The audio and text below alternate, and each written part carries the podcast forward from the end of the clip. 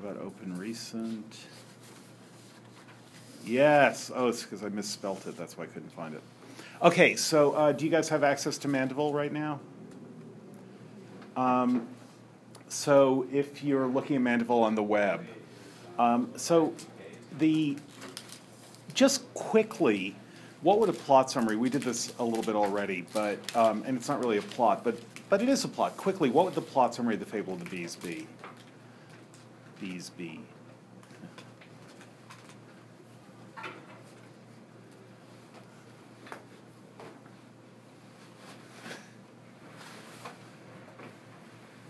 Oh, isn't this interesting? It's a problem of collective action.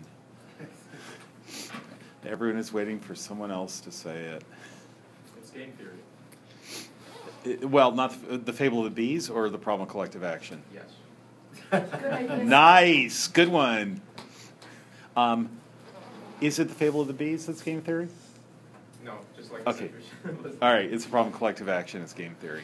Um, yeah, I was just looking at a paper actually on plane flight, how, you know, it's really bad, um, a really bad use of carbon dioxide. Um, but almost every tourist flyer, which is what most non-business class flyers are, are actually free riders in a good way, which is that we're just filling up seats that would otherwise be empty. So are we doing anything bad um, to the atmosphere by filling up those seats? And the answer is trivially yes, but the planes are going to go anyhow. So uh, the question is, what do you do to try to get people to fly less when individual virtue won't do it? That is, if you don't fly, you just won't be filling up an empty seat. Yeah. Isn't True. that just like, a, like Walmart is, a s- or Amazon is a scummy company, so nobody should buy stuff from Amazon, but even if you don't buy stuff from Amazon, Amazon's gonna continue to exist. Isn't that logic? No, it isn't. It's a logic of free riding, but it's a virtuous kind of free riding. So the idea, the idea of being a free rider is that the train is going to go anyhow. And so if you don't pay your fare, if you if you hop a turnstile, you're actually not costing anything except opportunity cost for to the MTA or uh, by doing that, or to the T by doing that. The train is going to go anyhow. If you were to walk, it would make absolutely no difference to um, what happens to the T. So you have a choice of walking from Park Street to Fenway, or you can jump a turnstile and get on the Green Line from Park Street to Fenway, because you have no money. And you jump the turnstile because it's not going to make any difference to the T that you've done that, right? Everyone understands that that's how free riding works. That that it makes no difference to the T that you've done it because otherwise you'd have walked. So it's not like you have taken money away from them. You've taken a ride away from them, but it's not a ride that they could have sold to anyone else. And therefore, from their point of view, it makes absolutely no difference. From your point of view, you got to Fenway instead of having to trudge, trudge through the ice and the snow. So we all agree that that's okay to do? How come we don't agree that that's all okay to do? Because if everyone did it, Yeah, there would be a problem. yeah, because what has to happen, and this is a problem of collective action, is what has to happen is that people do pay to, for the service, and if they pay for the service, that's what keeps the service in business. And free riders are not paying for a service that they're using, and it's the fact that there are potential customers who could pay for that service but aren't means that th- that they're getting a service that they're not paying for, and that the paying customers therefore have to pay more for. So in any individual case, you may say, I would walk to Fenway and it would make no difference and you'd be a free rider. But in that individual case, you're still acting in a way that if everyone acted that way, the T would collapse. And do you know, since we're going to be talking a little bit about Kant, do you know what Kant's categorical imperative is? Has anyone read any Kant? Um, besides, of course, the Analytic of the Beautiful, which you will have read for today, right? Right, good which you will have read for Monday, especially contemplating the exam that's coming up.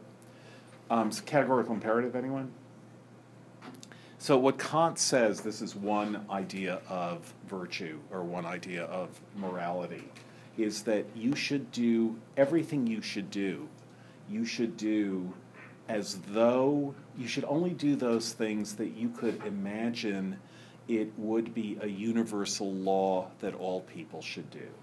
In other words, you can't treat yourself as special. You must act in such a way that if that you would regard it as a good thing if everyone acted in that way as well.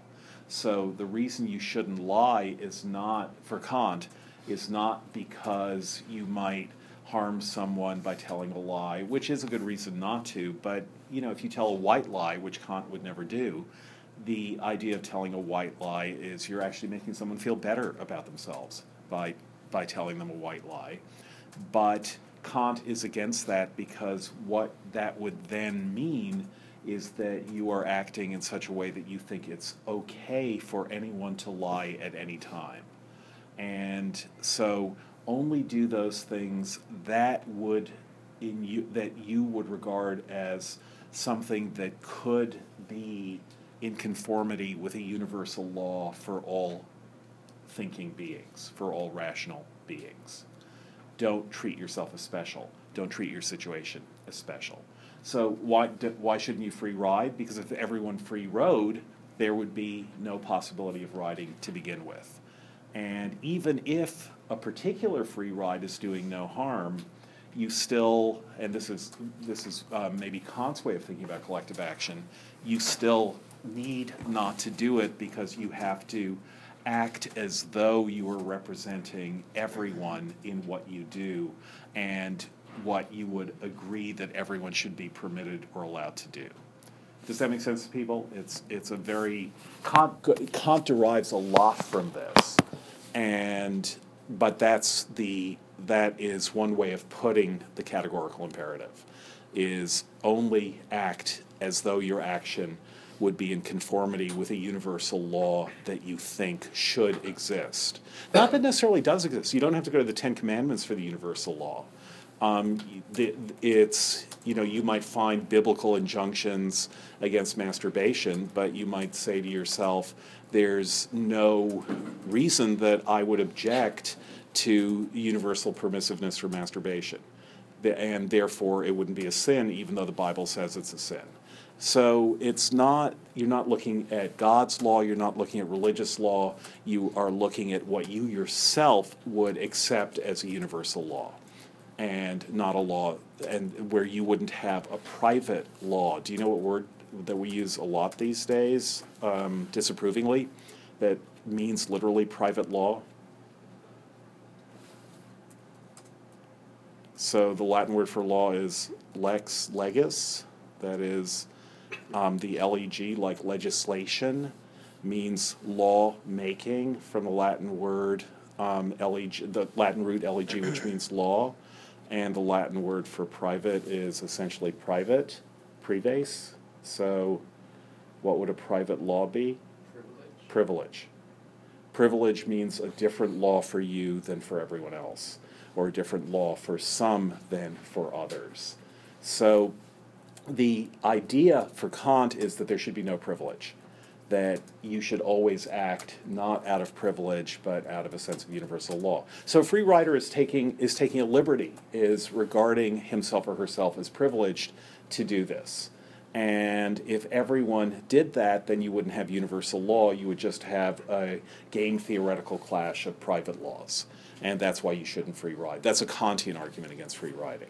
But what happens with plane flights is that planes are very expensive to fly, and most of that expense is borne by business travelers. And then, but there, then there's some empty seats in flights that are filled by people who are who are paying three or four times as much as you pay if you get a seat on kayak. And if you get a seat on kayak, what you're getting is a seat that the airline is not going to fill otherwise. And so you're getting a good deal because the airline is getting the $300 that they would otherwise not get to give you a flight that is actually probably costing them more like $500 a seat on average. So what's happening is the plane is going to go anyhow. You are free riding, or at least cheap riding, discount riding on the plane. And your discount ride is something that the airline actually wants you to do because it means that they make a little bit more money out of it. But they would fly that plane whether you're discount riding on it or not. And they're just offering you not, they're offering you a cheap seat, not a free seat, but a cheap seat.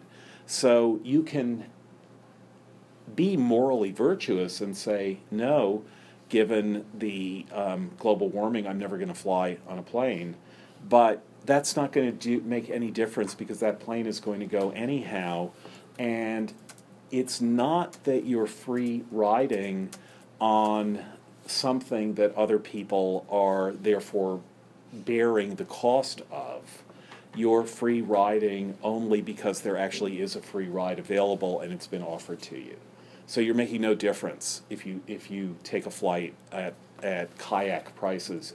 You're making no difference to the CO2 that's being emitted in the atmosphere. So how do you get people to fly less? Basically, you have to have everyone agree that they're going to fly less, and that's the problem of collective action. So the problem then in Mandeville is not quite a problem of collective action, but it is a problem that he's thinking about, which is how do markets work? What do markets do? And the fable of the bees is essentially in one line what's the moral? He actually gives you the moral at the end, but what is the moral?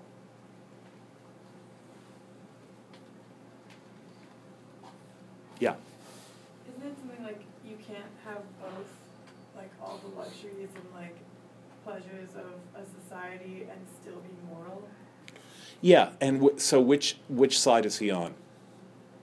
The side of not not morality.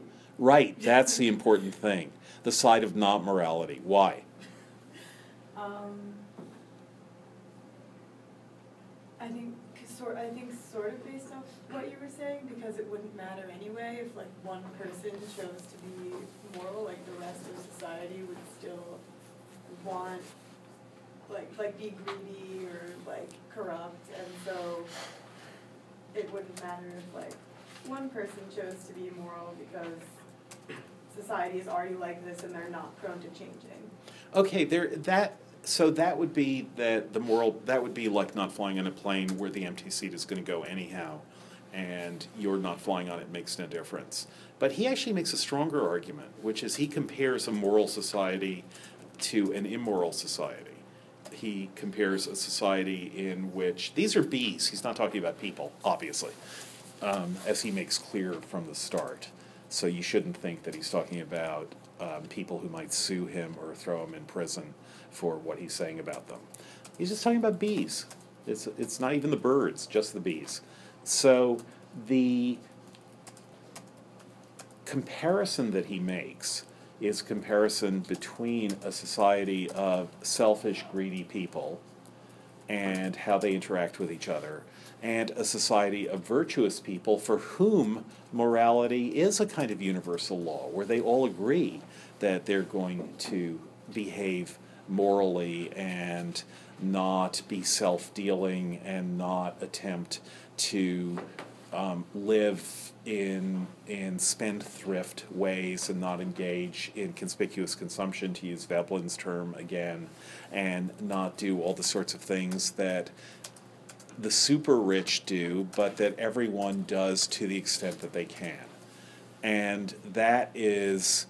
The, that's what happens at the end of the fable of the bees is that we get a beehive that doesn't act that way anymore and the question now is which hive is better? The hive in which people are bribing jurors and drinking too much and wearing costly stuff and changing fashions every year, or the hive in which people are behaving like puritanical America, let's say, in the 17th century, in which people are not um, not not being spendthrift or profligate at all and are treating each other with complete just uh, just just just are interested in the necessities of life and have put luxury aside. So an and what's the what economically what is the anti-luxury argument for what a good economy would be?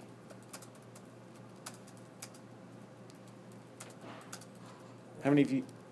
Yeah, go ahead. You, you know, like, like, but like I just recently read like Badiou going on about how people spend so much on jewelry in Paris that like enough to feed, uh, you know, sort of people who are not well fed in other parts of the world. And that sounds like, you know, on the face of it, a very, uh, well, it, it, it, it, it does violate a moral common sense, the idea that, oh look, you bought jewelry, like, you know, so much money spent in Paris on jewelry, and that money could have been used, like, put, put, could have been put to better use, Mhm. feeding people who Yeah. are hungry. Like, that's, that's a kind of argument against luxury, that's, Yeah. So one argument against it is that um, it's essentially the argument of inequality. It's uh, there's a book that came out a few years ago by Thomas Piketty. Some of you may know, which is about the um, extent of inequality in the world, and it's it's enormous. And some of you know the statistics that the top, the richest 400 people in the United States own as much as the bottom 80% of the people in the United States. So if you just imagine that these 400 people were reduced to average wealth, that would double the wealth, uh, and, and the, the rest of their wealth were redistributed, that would double the wealth of the bottom 80%.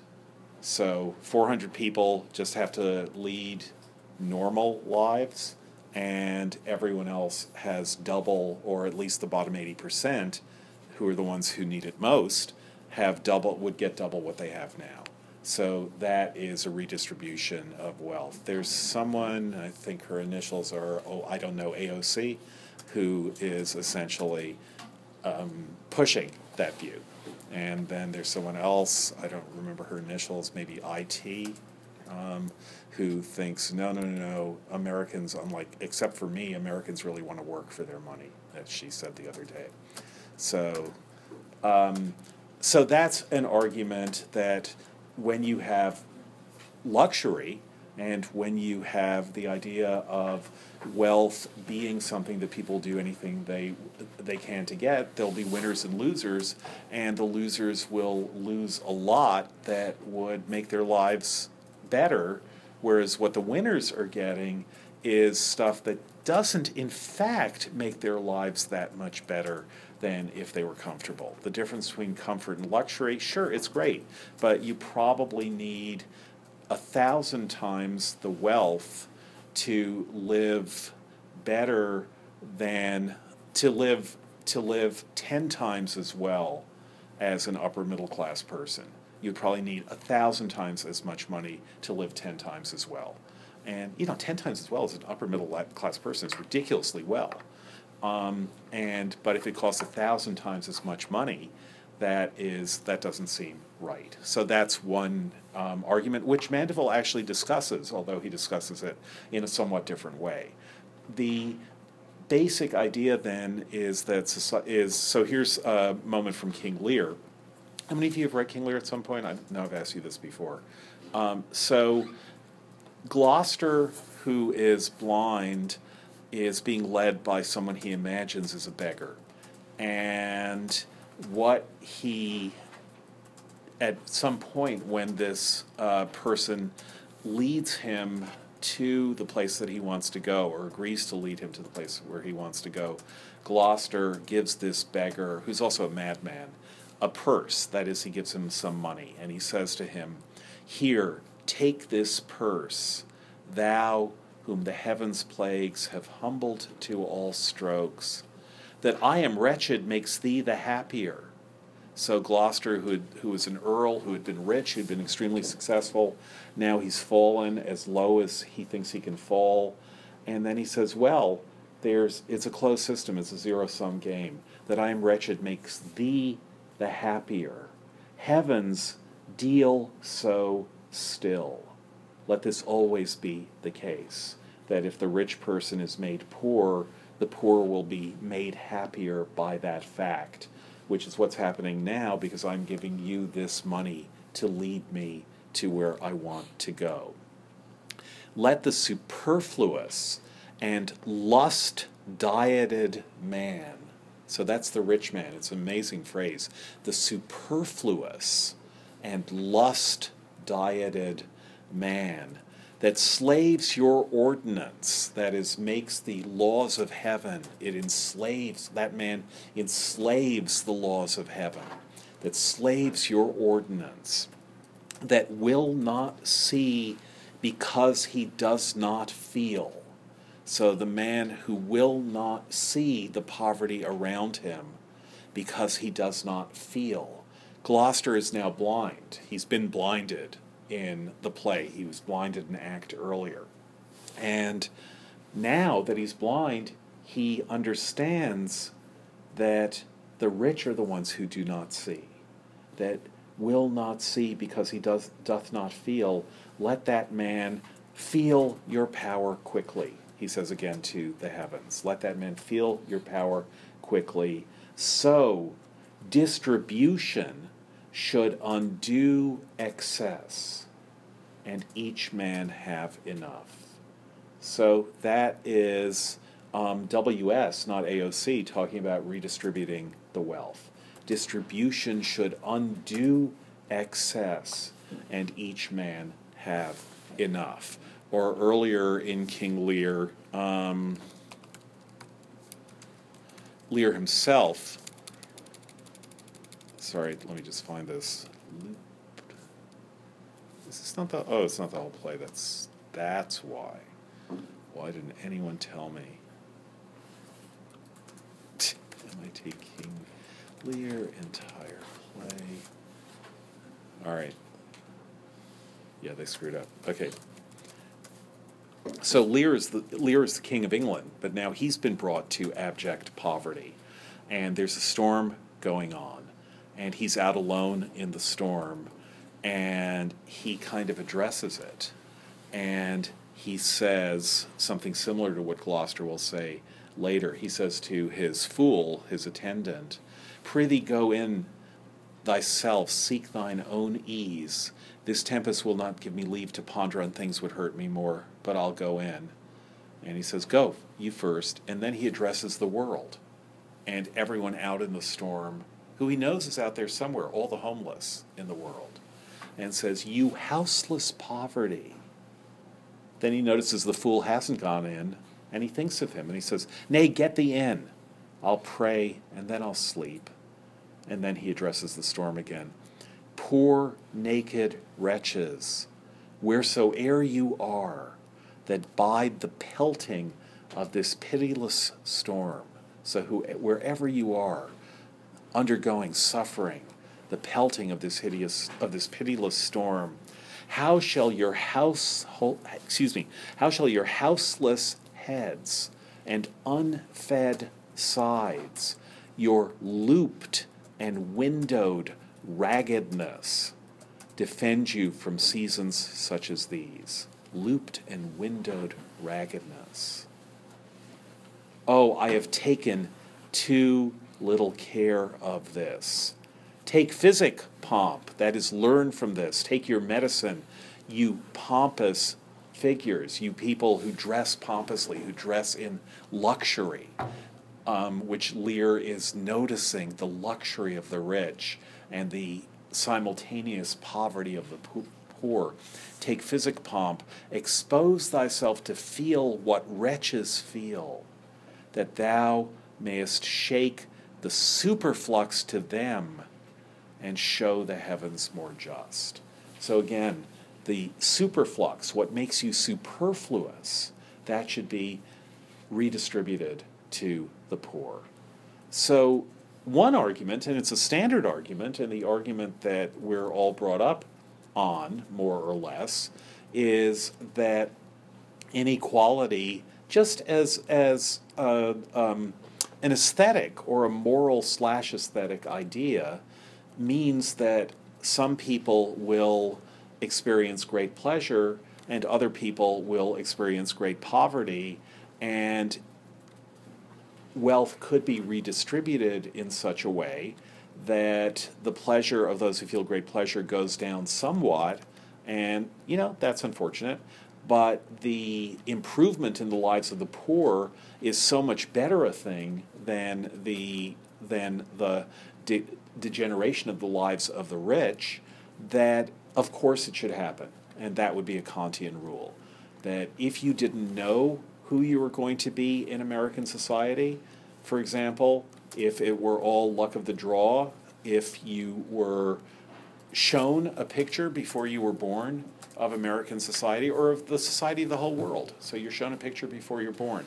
And what you're told is you're about to be turned into an infant and you're not going to know anything. What, what you're choosing now is something you will forget as soon as you're born, but you're about to be turned into an infant. And look at the distribution of and the numbers of people in the world. So you'll be one of them.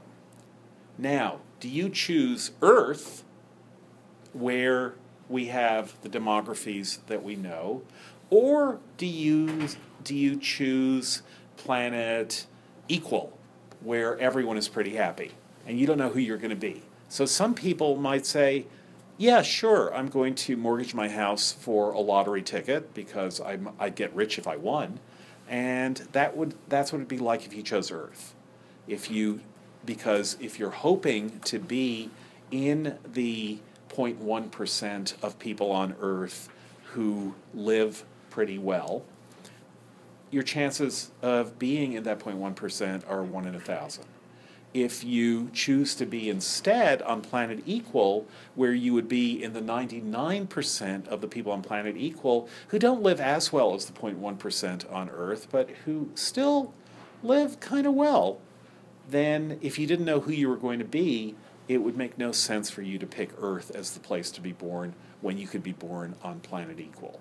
And that's a way of, of describing what Kant is saying and why Kant would say redistribution, or why it would be a Kantian idea that it should be a universal law, that people have pretty much the same access to the same goods.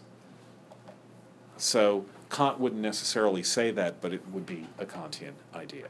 So these are standard moral ideas, and it's stuff that everyone's been brought up with in one way or another, and everyone is aware of as a standard moral idea. And if you defend the opposite idea, then you use words like innovation and risk taking and those who are who are um, taking on the burden of possible losses in order to make society better as a whole. Why are you laughing?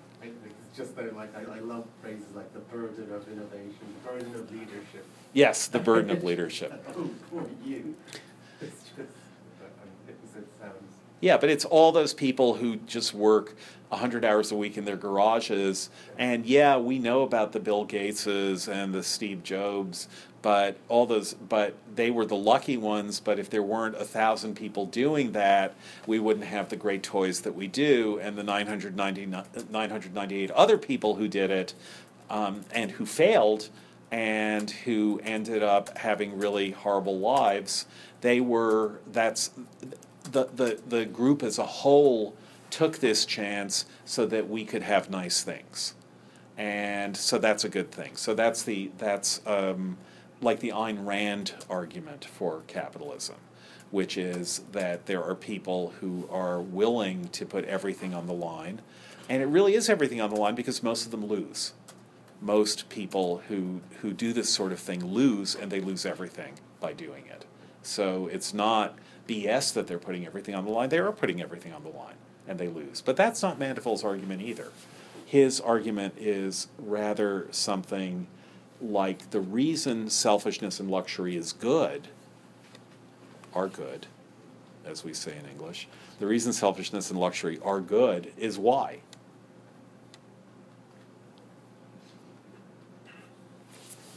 And he's really the first person to make this argument.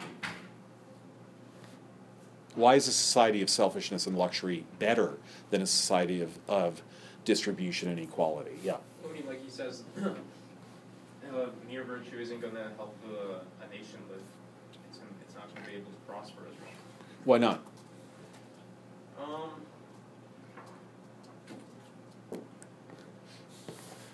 So the argument is, is, is worth thinking about.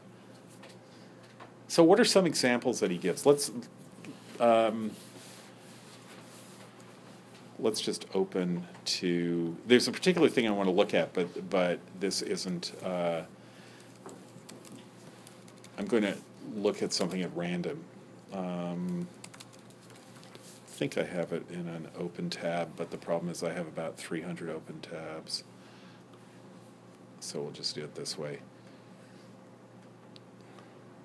I really don't need fonts.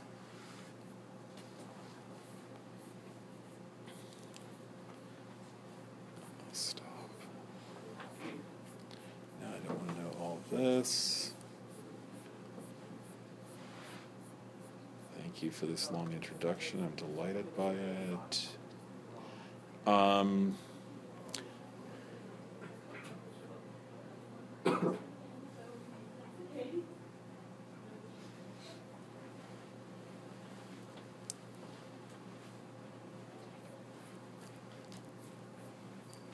Okay, so if you, so at the beginning of the Fable of the Bees, what we find out is the bees live like men and they do all the, the same kinds of things that um, men did. And at first it looks really bad because we have all these selfish people. So what we have are the lawyers of whose art the basis was raising feuds and splitting cases opposed all registers that cheats might work might make more work with dipped estates. So if you've read Bleak House, this is a description of that that lawyers really like to bill and so they like to make things as legally complex as possible so they can send as many bills as they can to those whom they're working for, Michael Cohen. As word unlawful that one's own without a lawsuit should be known. So that's what lawyers do. Physicians valued fame and wealth above the drooping patient's health. So again, doctors have an incentive not to make their patients healthy, but to make their patients need them, which is to say, to bring them to a, to a place where they survive, but not where they're healthy. So they valued above the drooping patient's health or their own skill, they valued fame and wealth.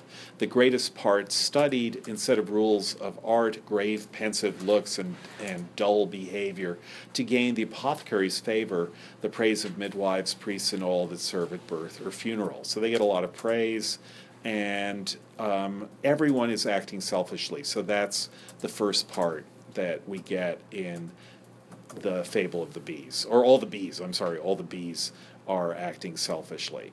So then what happens is Jove, or the king of the bees, says he's, he's tired of the bees acting this way. And so he says he'd rid the bowling hive of fraud, and did. So Jove gets rid of all the fraud, all this fraudulent, selfish activity in the hive of bees. The very moment it departs, the very moment fraud departs, and honesty fills all their hearts, there shows them, like the instructive tree, those crimes which they're ashamed to see, which now in silence they confess by blushing at their ugliness. So the instructive tree is the gallows tree. That is, now um, everyone can see all the crimes of their selfishness, and now they're blushing, and you can tell that they feel bad about all the selfishness and greediness they've shown before. And then what happens? But, O ye gods, what consternation! How vast and sudden was the alteration! In half an hour, the nation round, meat fell a penny in the pound. The mask hypocrisies flung down from the great statesman to the clown, and some in borrowed looks well known appeared like strangers in their own. The bar was silent from that day, for now the willing debtors pay, even what's by creditors forgot, who quitted them that had it not. So everyone is acting honestly. There's no more need for lawyers. The all debts are paid. There's no more debt going on, and the creditors are forgiving debt to the poor, but the poor are remembering debts that the creditors are forgiving, and they're paying them back. Those that were in the wrong stood mute and dropped the patch fixatious suit. So people who were suing each other and knew they weren't on the right side, they stopped suing. On which, since nothing less can thrive than lawyers in an honest hive, all except those that got enough with inkhorns by their sides trooped off. So all the lawyers lose their jobs. Everyone starts being honest, lawyers lose their jobs. Justice hanged some, set others free, and after jail delivery, her presence being no more required with all her train and pomp retired. So we no longer needed jails because everyone is honest. First marched some smiths with locks and grates, fetters and doors with iron plates. Next, jailers, turnkeys, and assistants. Before the goddess at some distance, her chief and faithful minister, Squire Catch, the law's great finisher, bore not the imaginary sword, but his own tools and axe and cord. Then on the cloud, the hoodwinked fair, justice herself was pushed by air, and about her chariot and behind were sergeants, bums of every kind, tipstaffs, and all those officers that squeeze a living out of tears. So all these people who work for the law basically no longer have anything to do. Though physic lived, there's still medicine. While folks were ill, none would prescribe but bees of skill. So only really good doctors who knew what they were doing would prescribe uh, um, remedies for diseases. No more late night TV ads where the FDA has not appro- has not um, approved or examined these claims, which through the hive dispersed so wide that none of them had need to ride, waived vain disputes and strove to free the patients of their misery. They just used their own drugs, the clergy. I'm, I'm just going through this quickly. Um, the clergy was roused from laziness, and they didn't make the the the bees serve them, but they served themselves, exempt from vice. The gods with prayer and sacrifice. Um, to see if we can find one other good example.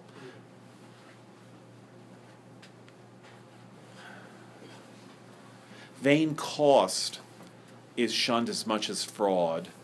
They have no forces kept abroad, laugh at the esteem of foreigners and empty glory got by wars. They fight but for their country's sake when right or liberty's at stake. Now mind the glorious hive and see how honesty and trade agree. And the idea is that honesty and trade don't agree. That's what he's now about to show. So look at the glorious hive and see how honesty and trade agree. The show is gone. It thins apace and looks with quite another face. And 'twas not only that they went by whom vast sums were yearly spent, so the rich who were just throwing money away, not only they disappeared, but who else disappeared with the rich? The multitudes that lived on them were daily forced to do the same. That is, they disappear too. In vain to other trades they'd fly, all were or stacked accordingly. So what you have is too much supply and not enough demand if the rich are not throwing their money around on ridiculous toys. The price of land and houses falls. Miraculous palaces whose walls, like those of Thebes, were raised by play, are to be let while the once gay, well seated household gods would be more pleased to expire in flames than see the mean inscription on the door smile at the lofty ones before. The building trade is quite destroyed. Artificers are not employed. No limner for his art is famed. Stone cutters, carvers are not named. So what happens is demand plunges if you if people only buy what they need, demand plun- plunges. This is what John Maynard Keynes famously called. Anyone know? What is it? The paradox of thrift. What he specifically said in the middle of the Depression is spend money, don't save. Saving is what is causing this depression. Saving money is the worst thing macroeconomically. Good for a family, bad for a macro economy. And so the paradox of thrift is if you're saving money, if you're being careful, then people who are, you know, if you patch your jeans instead of buying new jeans, the jeans makers don't hire people to sew new jeans. And because they're not sewing new jeans, they're not buying the the spinach that you're growing in your backyard because they find that it's easier to go to to, to, to eat grass from their own backyard or something like that. So the paradox of thrift is that economies don't become less and less vibrant. And that's what Mandeville is the first person to say. That um, those that remained grow temperate, strive not how to spend, but how to live. And when they paid their tavern score, resolved to enter it no more. So they pay off what they owe to um, their tab at the bar, and then they don't go to the bar anymore. So what happens to the bar? Goes out of business. No vintners jilt in all the hive could wear now cloth of gold and thrive, nor Torquil such vast sums advance for Burgundy and Ortolans. So um, luxury restaurants, luxury food is no longer served, no longer eaten. The courtier's gone that with his miss supped at his house on Christmas peas, which are very expensive to have peas at Christmas time, spending as much in two hours' stay as keep a troop of horse a day. The haughty Chloe, to live great, had made her husband rob the state, but now she sells her furniture, which the Indies had been ransacked for, contracts the expensive bill of fare, and wears her strong suit a whole year. So she doesn't she doesn't buy new clothes every three months, every season.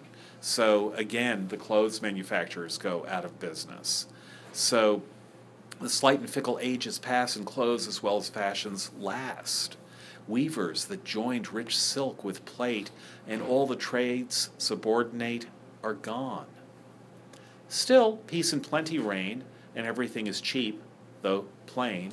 Kind nature, free from gardener's force, allows all fruits in her own course, but rarities cannot be had where pains to get them are not paid. So, as pride and luxury decrease, so by degrees they leave the seas. Not merchants now, but companies remove whole manufactories. All arts and crafts neglected lie. Content, the bane of industry, makes them admire their homely store and neither seek nor covet more. So we're almost done with it, and then I'll let you go. So few in the vast hive remain. The hundredth part they can't maintain against the insults of numerous foes, whom yet they valiantly oppose. So the hive just disappears. Everyone leaves, the whole society decays, till some well fenced retreat is found, and here they die or stand their ground no hireling in, the, in their armies known, but bravely fighting for their own. Their courage and integrity at last were crowned with victory. They triumphed not without their cost, for many thousand bees were lost, hardened with toils and exercise. They counted ease itself a vice, which so improved their temperance that to avoid extravagance they flew into a hollow tree, blessed with content and honesty. So then the moral. That is, so if you do this, great, you get to live in a society where there are few of you who live in a tree if you behave virtuously and stop cheating each other and stop trying to outdo each other. And then the moral is this then leave complaints. Fools only strive to make a great and honest hive. It's a, only a fool would try to make a great hive into an honest one. This is what people say about de Blasio in New York. That is, that de Blasio, that New York is certainly a hive where everyone is cheating everyone else, and it makes New York the second greatest city in the country after Boston. Um, makes New York the greatest city in the world. And it's the behavior of people in New York that do that. So only fools strive to make a great and honest hive, to enjoy the world's conveniencies, be famed in war, yet live in ease. Without great vices is a vain utopia seated in the brain. So to enjoy the world without vices is utopia. Fraud, luxury, and pride must live while we the benefits receive. So we get benefits out of the fraud, luxury, and pride that other people engage in. Hunger's a dreadful plague, no doubt, yet who digests or thrives without? So the very fact that we feel hunger is a good thing, and the same is true for society. Not that it's good to have hungry people, but it's good that there are things that cause people to look to themselves. Do we not owe the growth of wine to the dry, shabby, crooked vine, which while its shoots neglected stood, choked other plants, and ran to wood. So it's really good that we're drinking wine, because otherwise um, grape vines would just be weeds and they would destroy everything else. But because we're drinkers, because we love our wine, we're really careful about viticulture, and that's good for everyone.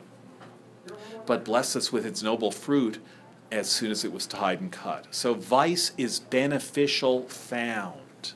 That's the crucial thing. As necessary to the state as hunger is to make 'em eat. Bare virtue can't make nations live in splendor. They that would revive a golden age must be as free for acorns as for honesty. So, greed is good, to quote Gekko. And that is what Mandeville is saying. So, we're going to look on Monday at a particularly cynical note of Mandeville's. And that's what we were going to start with today, but that's where we'll, what we'll look at on Monday. Read the Kant, it's not that long. Read the Adam Smith, it's not that long. And um, bring in the Mandeville again as well. All right, have a good weekend.